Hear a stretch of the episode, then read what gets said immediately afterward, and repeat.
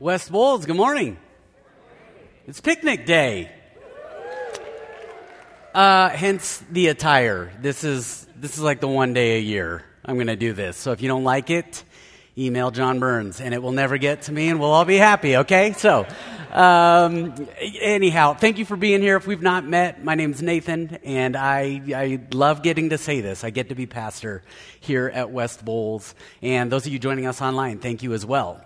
Um, we are, as, I said, we've got the picnic today, and so this is the attire. And I, I, just have some people in my life that love to help me with my attire, with my wardrobe, okay? And so what, what I've been getting lately, and you've probably noticed this, and some of you fit this description, that the fashion for, for males with shorts has moved from where I have them to like here, like mid thigh all right? And maybe it's just maybe it's just the cool kids, maybe it's just the younger generation, but have you noticed that?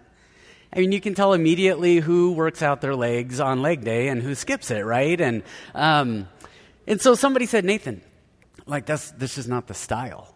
Okay, I know. Okay, David and Louetta Harrison blessed me with short little bare legs. Okay, and so what that means is that these are those shorts that end right here on Anybody else? For instance, Mitch McCarty, would you stand up, please? Okay. See, Mitch, if we were standing next to each other, you would, you would notice the difference in height. On Mitch, these shorts end like here. All right? I am sorry. You can sit down, Mitch. I'm sorry for that mental image. Um, but th- anyway, we're just going with it, okay? So I don't care. I'm Gen X. This is the style I'm wearing and these again are these are those shorts for somebody else. But anyhow, we are, um, if you've been with us through the summer, we were going through the Gospel of Mark. We're going to pick that up again in September. But for the last about month, we've been going through life verses. Now, many of you, you hear that phrase, and maybe it sounds familiar, especially if you grew up in faith. Because if you grew up in faith, you may actually have that verse that you've just, excuse me, always clung to. It has just described your journey. It has described where you just see God work so often. And oftentimes what we'll do is we'll just we'll come down onto that one verse, and that is a wonderful thing. It really is. Here's what you discover the more and more you get into scripture. Every verse is full of life. Every single one. And so the fact that I'm getting up here again doesn't mean that I've changed a, a life verse in the last week. I just want to, I, I, want to highlight a couple verses in light of something we did last week. And, and I didn't really explain this up front. But last week, we, we had all the students stand up, and we had all the teachers stand up, and we had all the administration and the infrastructure for the schools stand up and we got to pray for them and, and use that as a launching pad, whether you're tied into school anymore or not, but to basically look a year ahead. Just to look down the road and go, oh my goodness, there are some things that we've just got to, got to, got to keep in mind as we go through this life, whether it's a season, whether it's the next year, whatever it is. And we touched on one of those last week. And I believe it's one of the greatest starting points you could start at. We looked at this book of Lamentations, and in chapter 3, tradition believes it was Jeremiah who said in Lamentations, His mercies are new every morning. And he wrote it in a context that was, it was a very difficult circumstance for him. And, and it's very easy for any of us to look around and go, yes, in, in the difficult stuff, when things aren't going so well, his mercies are there. And when everything's going great, His mercies are there. And when life is just boring or mundane or it's just okay, His mercies are there. And, and that is, I believe, one of the greatest starting points to look ahead down the road. But this morning, I, I want to look down the road again. And this time, I want to bring something else up. And maybe the best way to introduce that to you is to give you um, a little play by play of a short text conversation my wife and I had just this last week. I mean, we didn't even plan this, okay? So let's put that first text up. This was me. Okay, sounds good. Have a good day. Love you. Okay, let me just give you some context. She had, Kara, if I'm, where's Kara? Oh, hello. All right. Uh, so she had just texted me, remind me if I, or correct me if I'm wrong. you had said, like, Nathan, you are the greatest husband that, that anybody could ever have, and I'm so lucky to have you. So naturally, I said, okay, sounds good, okay? Have a good day, love you.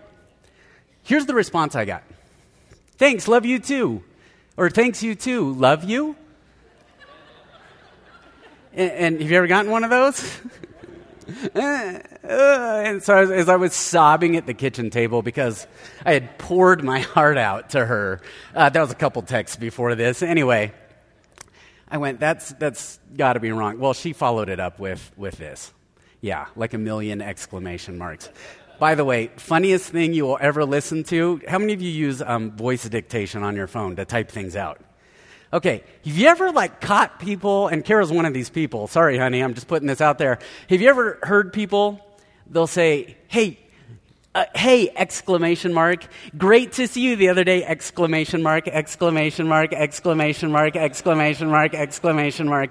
I mean, it makes you have to say it, and I just think it's the greatest thing in the world. But anyway, let's get to the message. so, question marks.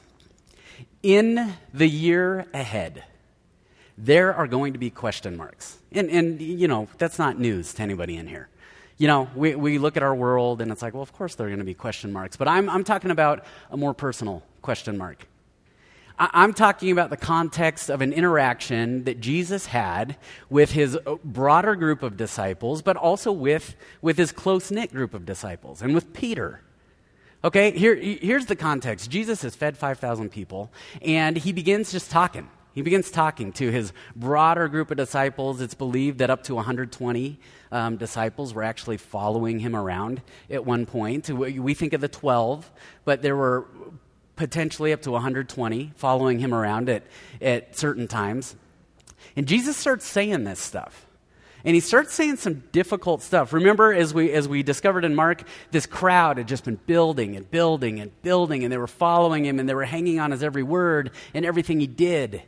And then he began to say a few things that caused people to go, What? You know, just, just before this little interchange or exchange that we're going to look at this morning, he had said, Unless you eat my flesh and drink my blood, unless you do that, you have no part of me. And, and of course, we, we know this as, as communion, as the Lord's Supper, and, and as being connected with Him and in fellowship with Him. But many in those times, really did wonder if Jesus and his disciples were practicing cannibalism. And so they begin to hear stuff like this. They hear him say, Listen, nobody can come to me unless God has enabled them. And then he would say things like, Yeah, I, I existed before I came here, and I existed before you came here. And people had a really, really hard time with this. And, and in John chapter 6, we begin, we read that they began to grumble amongst themselves. And he says, Does this trouble you? Does this trouble you? And, and, and then we read that disciples began to leave because question marks are beginning to form. And oftentimes, when we get question marks, we don't hang in there very long, do we? About anything. You know, I, all you got to do is be watching a sports game, and as soon as it becomes, uh, un, you know, it, you're not sure your team's going to win, what do we do? Yeah, we turn it off. And, hypothetically speaking, some people throw the remote, okay? And so, yeah, it's just not in our house. I just have heard people do that. And so, but yeah, when we get question marks, we, we exit. And this is what was happening. And so Jesus turns to his disciples and he says, You do not want to leave too, do you? You don't want to leave too, do you? Now, this is where Peter, okay? I, I, I know we, we've talked about this before. Peter gets a lot wrong in the early days of following Jesus. And, and I've, I'm still looking to the day with a little bit of trepidation that I end up in a room with Peter in eternity because I think that he's going to be like, hey, remember that time you, you took some shots at me in the sermon? Let's talk about your life, okay? I don't know if that's how it's going to go. Probably. But Peter, he just has these moments where you go, oh my goodness, that was the Lord just giving him the words and speaking right through him. This is one of those moments. Peter says this in John chapter 6, verse 68. Simon Peter answered him, Lord, to whom shall we go? To whom shall we go? Now, that's a resonant question that I believe we need to camp out on, but oftentimes we miss it because we just keep flying through the passage. But Lord, to whom shall we go? I want you to think maybe about the year behind you. Or, or maybe a year ago today, you know, think about all that's happened since then. And, or maybe you think a year ahead. Think about all the different places you could have gone. And for some of you, maybe you have gone. You know, when trust has wavered, when you're not sure what God is up to, Jesus, what are you doing in, in the world around us? What are you doing with my life? We, we tend to start looking left and right, don't we? And things can waver. So Peter, he says, Lord, to whom shall we go? And so I just started brainstorming because, you know, in, in years of getting to work with teenagers and in years of getting to be in the church, I just have gotten to observe there are just things that the human heart, this isn't, this isn't like anybody specific, this is all of us. There are just things and places that the human heart will gravitate to. Okay? And, and side note, on the, if you grab sermon notes on the way in, my apologies, we had a mix up on the printing. There's still white space for you to write on, but you won't have this week's sermon notes. Those are last week. Um, but I, I, just started writing down. I came, I came up with nine. Okay, there are probably a thousand and nine different places we could go. You know, more than that even. But of the ones that jumped out, th- there were just some specific ones that I just feel like we see over and over and over. Okay? The first of those, the first of those is just difficulty with the doctrine. Difficulty with what Jesus had been saying here. In fact, this was the deal in this situation. People didn't like what they were hearing out of Jesus' mouth. And so they began, they began to move on. You know, I mentioned the cannibalism thing that, that some people thought was going on. There, there were those that knew he was from Nazareth and nothing good could have come from Nazareth. And eh, how, how on earth could this guy be who he claims to be? You know, and so people just had difficulty with it. You know, it, it was just too demanding. It was too difficult. They just, they, they couldn't get on board with it. That, that's one of the places we run to when faith wavers. Okay? Next, gain. Gain. Have you noticed how much Jesus talks about losing something? You know, you, you got to suffer. You, you get, you're going to lose at something. That somehow humility is the way right? And, th- and, then you'd look at, they'd look at who he hung out with, and they went tax collectors and sinners. I mean, in their minds, they're thinking, these guys, these are, these are losers, is what they thought of them as. And, and they didn't want that. And we don't want that. We, we like to be on a winning team. We like to gain, right? We absolutely like to. Okay? Next area fear. Fear of persecution. I mean, the letter to the Hebrews. Do you want to know what the situation was when that was written? They were looking at going back to their, their old ways because they were suffering for their faith. And they're looking around and they were sure Jesus was going to return and he just wasn't coming. And they get up day after day and week after week. And he's, this, this promised return just hasn't happened yet. So they're starting to look around, consider angel worship, and they're looking at other things. You know, and, and so they think, yeah, I, I, I just don't know. Maybe, maybe those that have been persecuting us, maybe we can actually join up with them.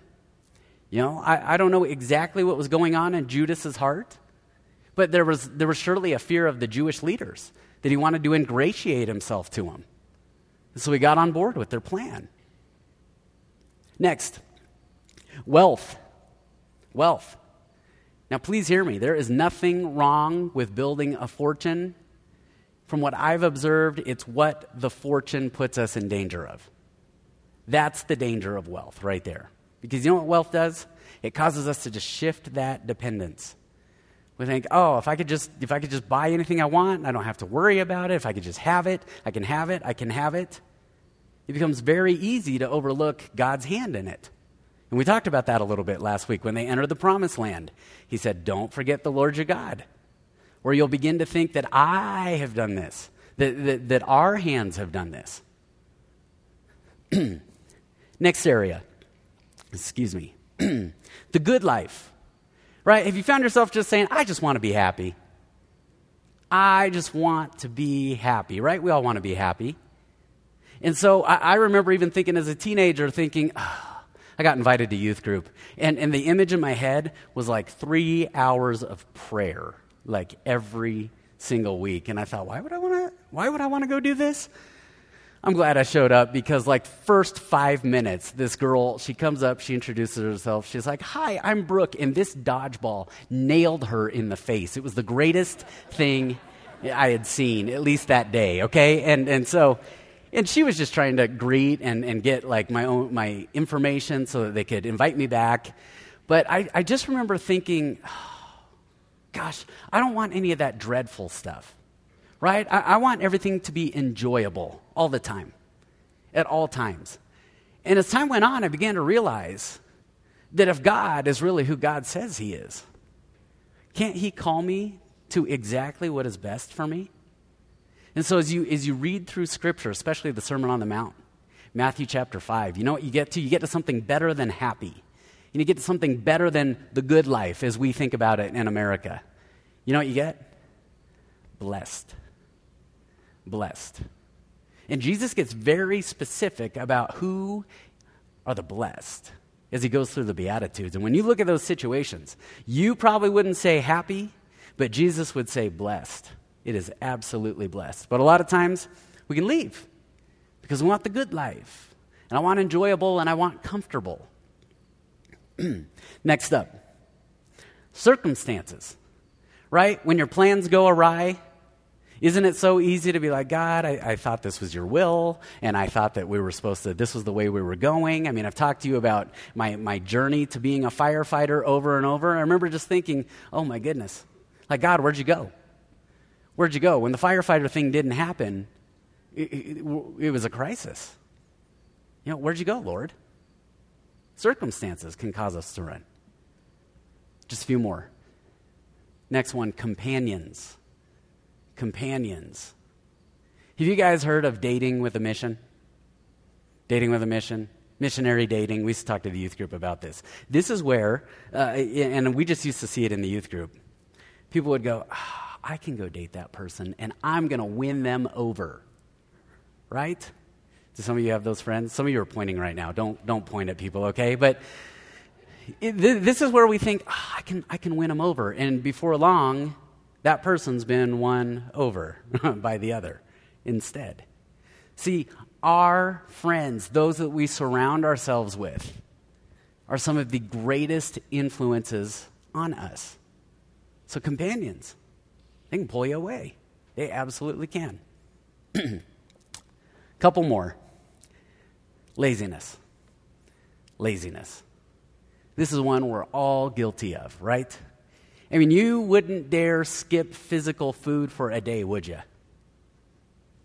At least not, not over a long period of time. No, none of us would.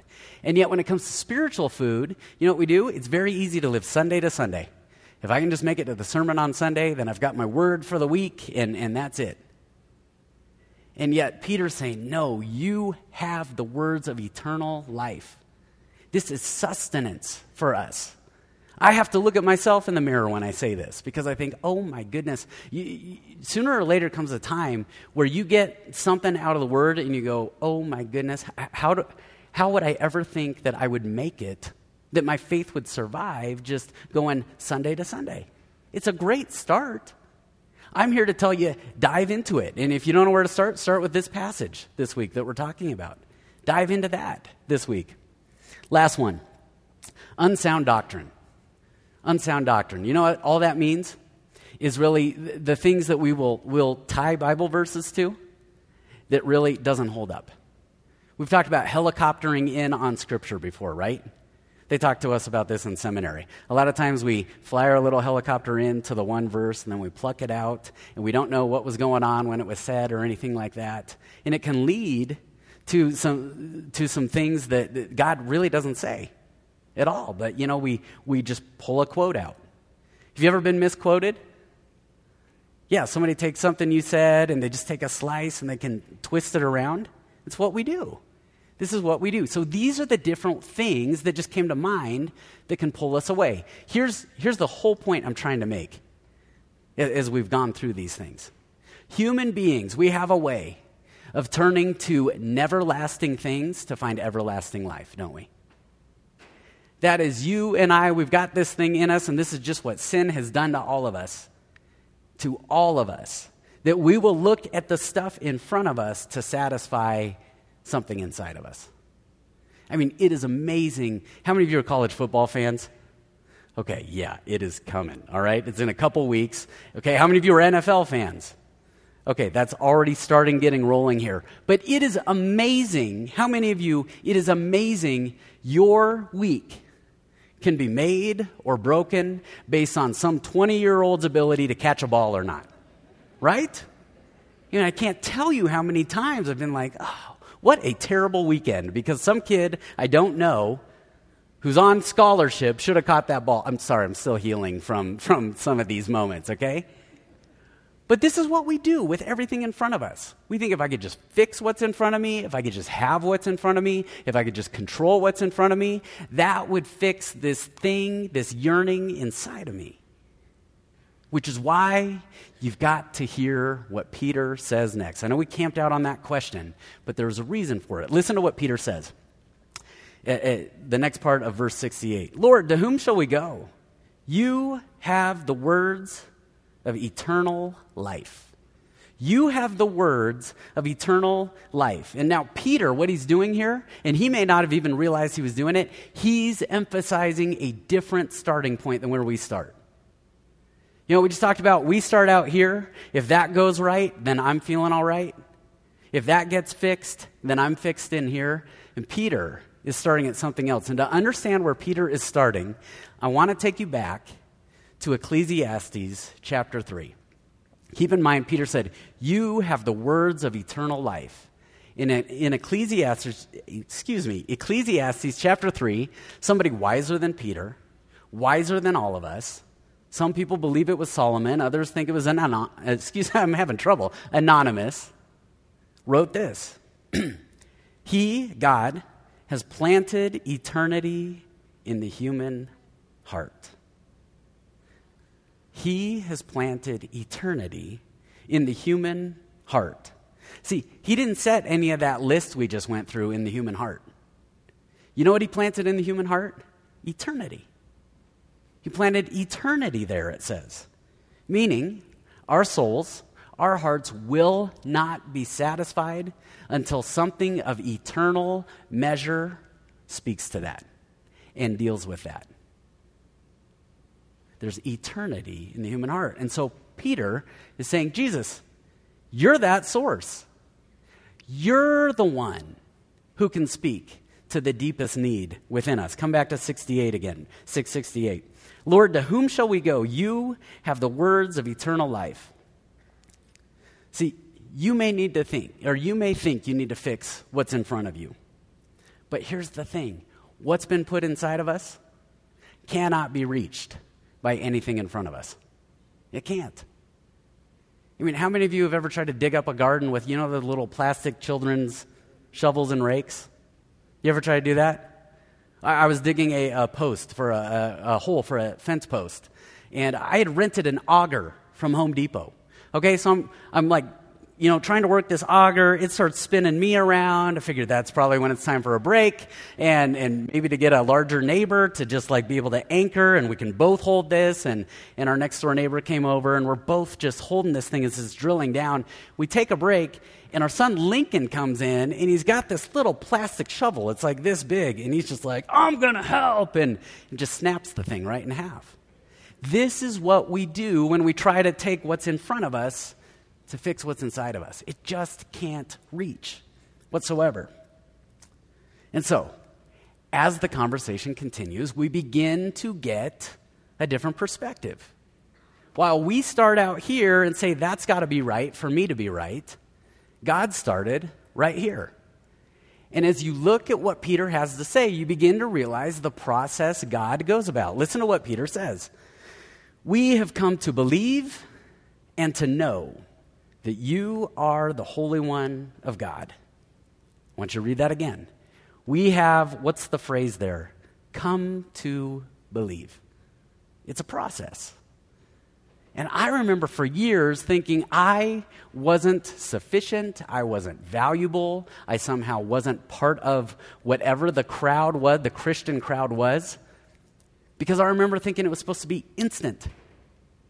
And yet, what does Peter say here? We have come to. Now, I want you to do something here. If you've got a pen, near believe, I want you to write the number one. We have come to believe and to know. Next to know, I want you to write the number two. That you are the Holy One of God. Put a number three by that.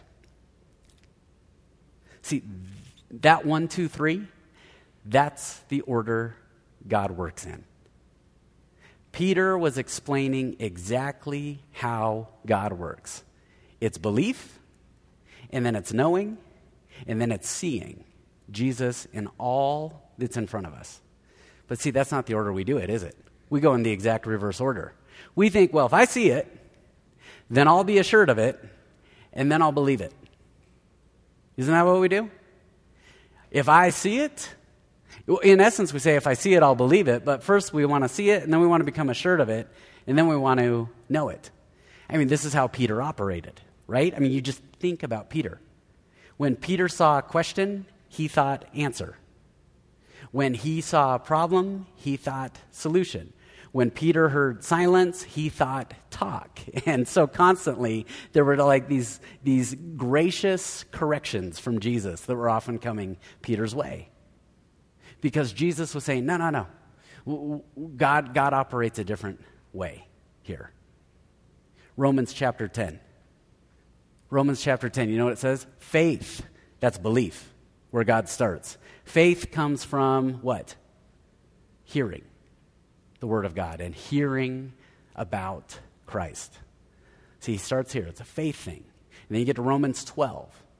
And it's what? It's be transformed by the renewing of your mind. So the heart has worked its way to the mind, and then we can see differently what's in front of us.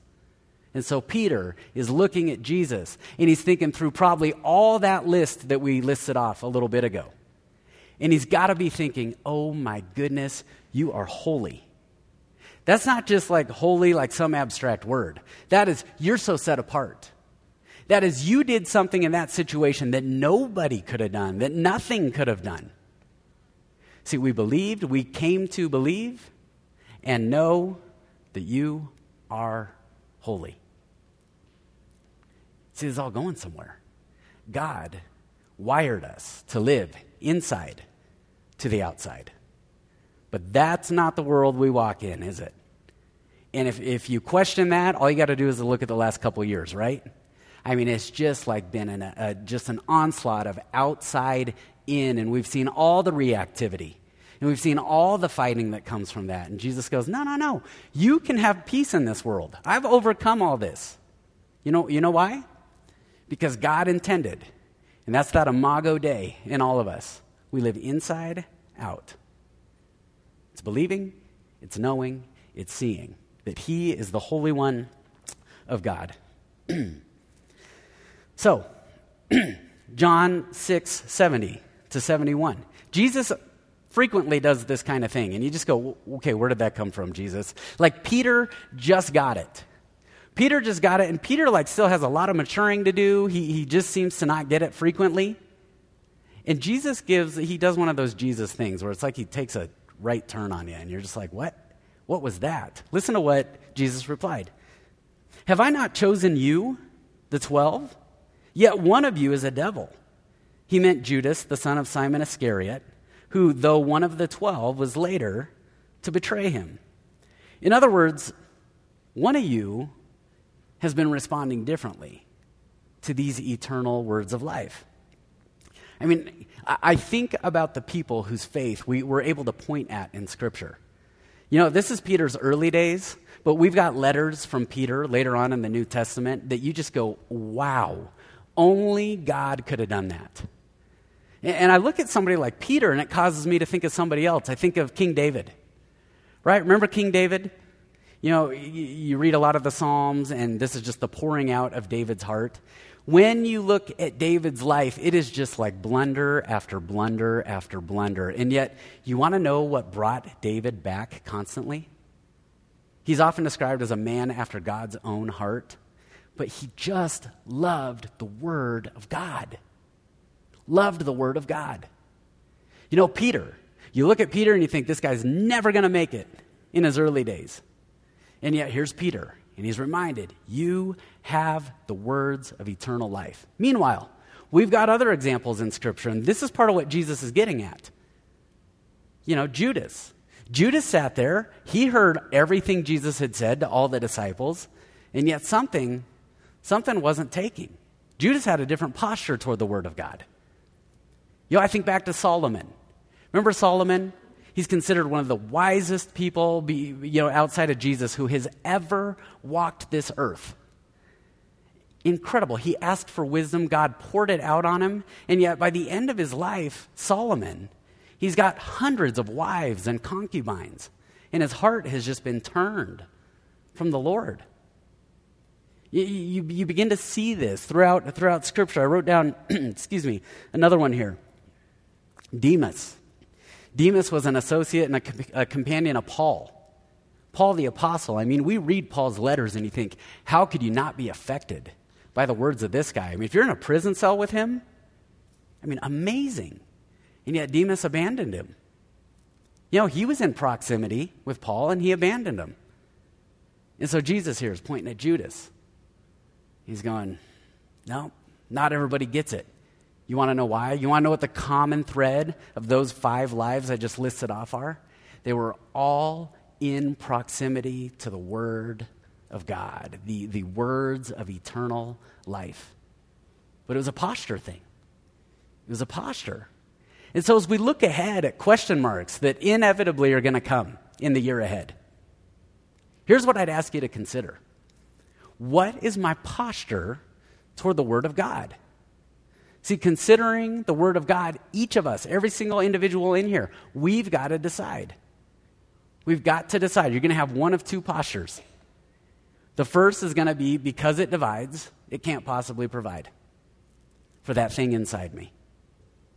And the other posture is when it divides, I'll trust that it provides.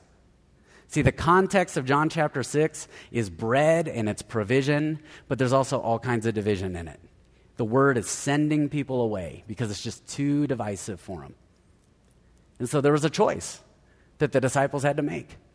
Yeah, it, it may be dividing what's in front of me, but I trust it's going to provide for what's inside of me.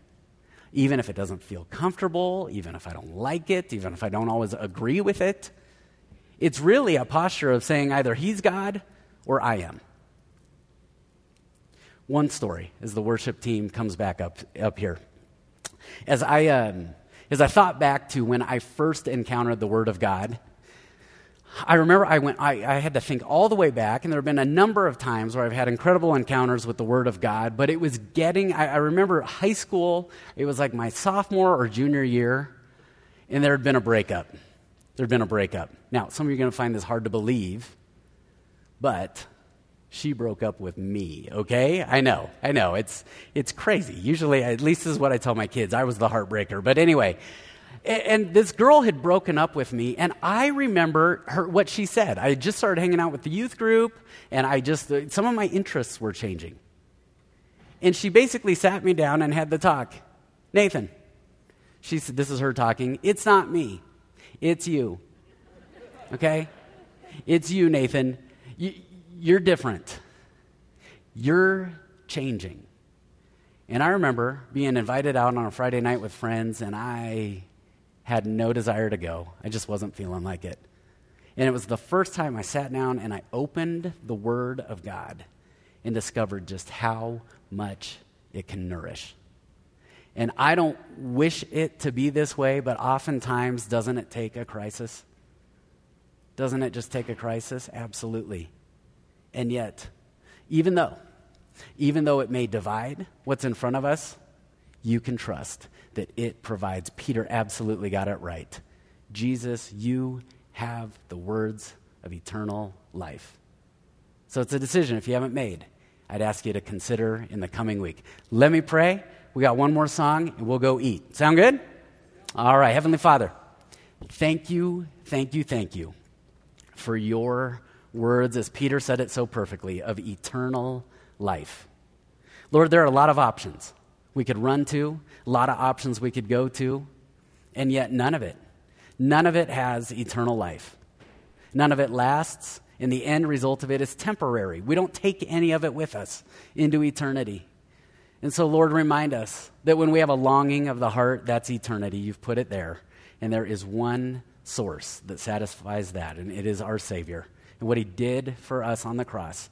And so, illuminate, illuminate that very fact every single day as we look ahead. Write this on our hearts. We pray all this in Jesus' name.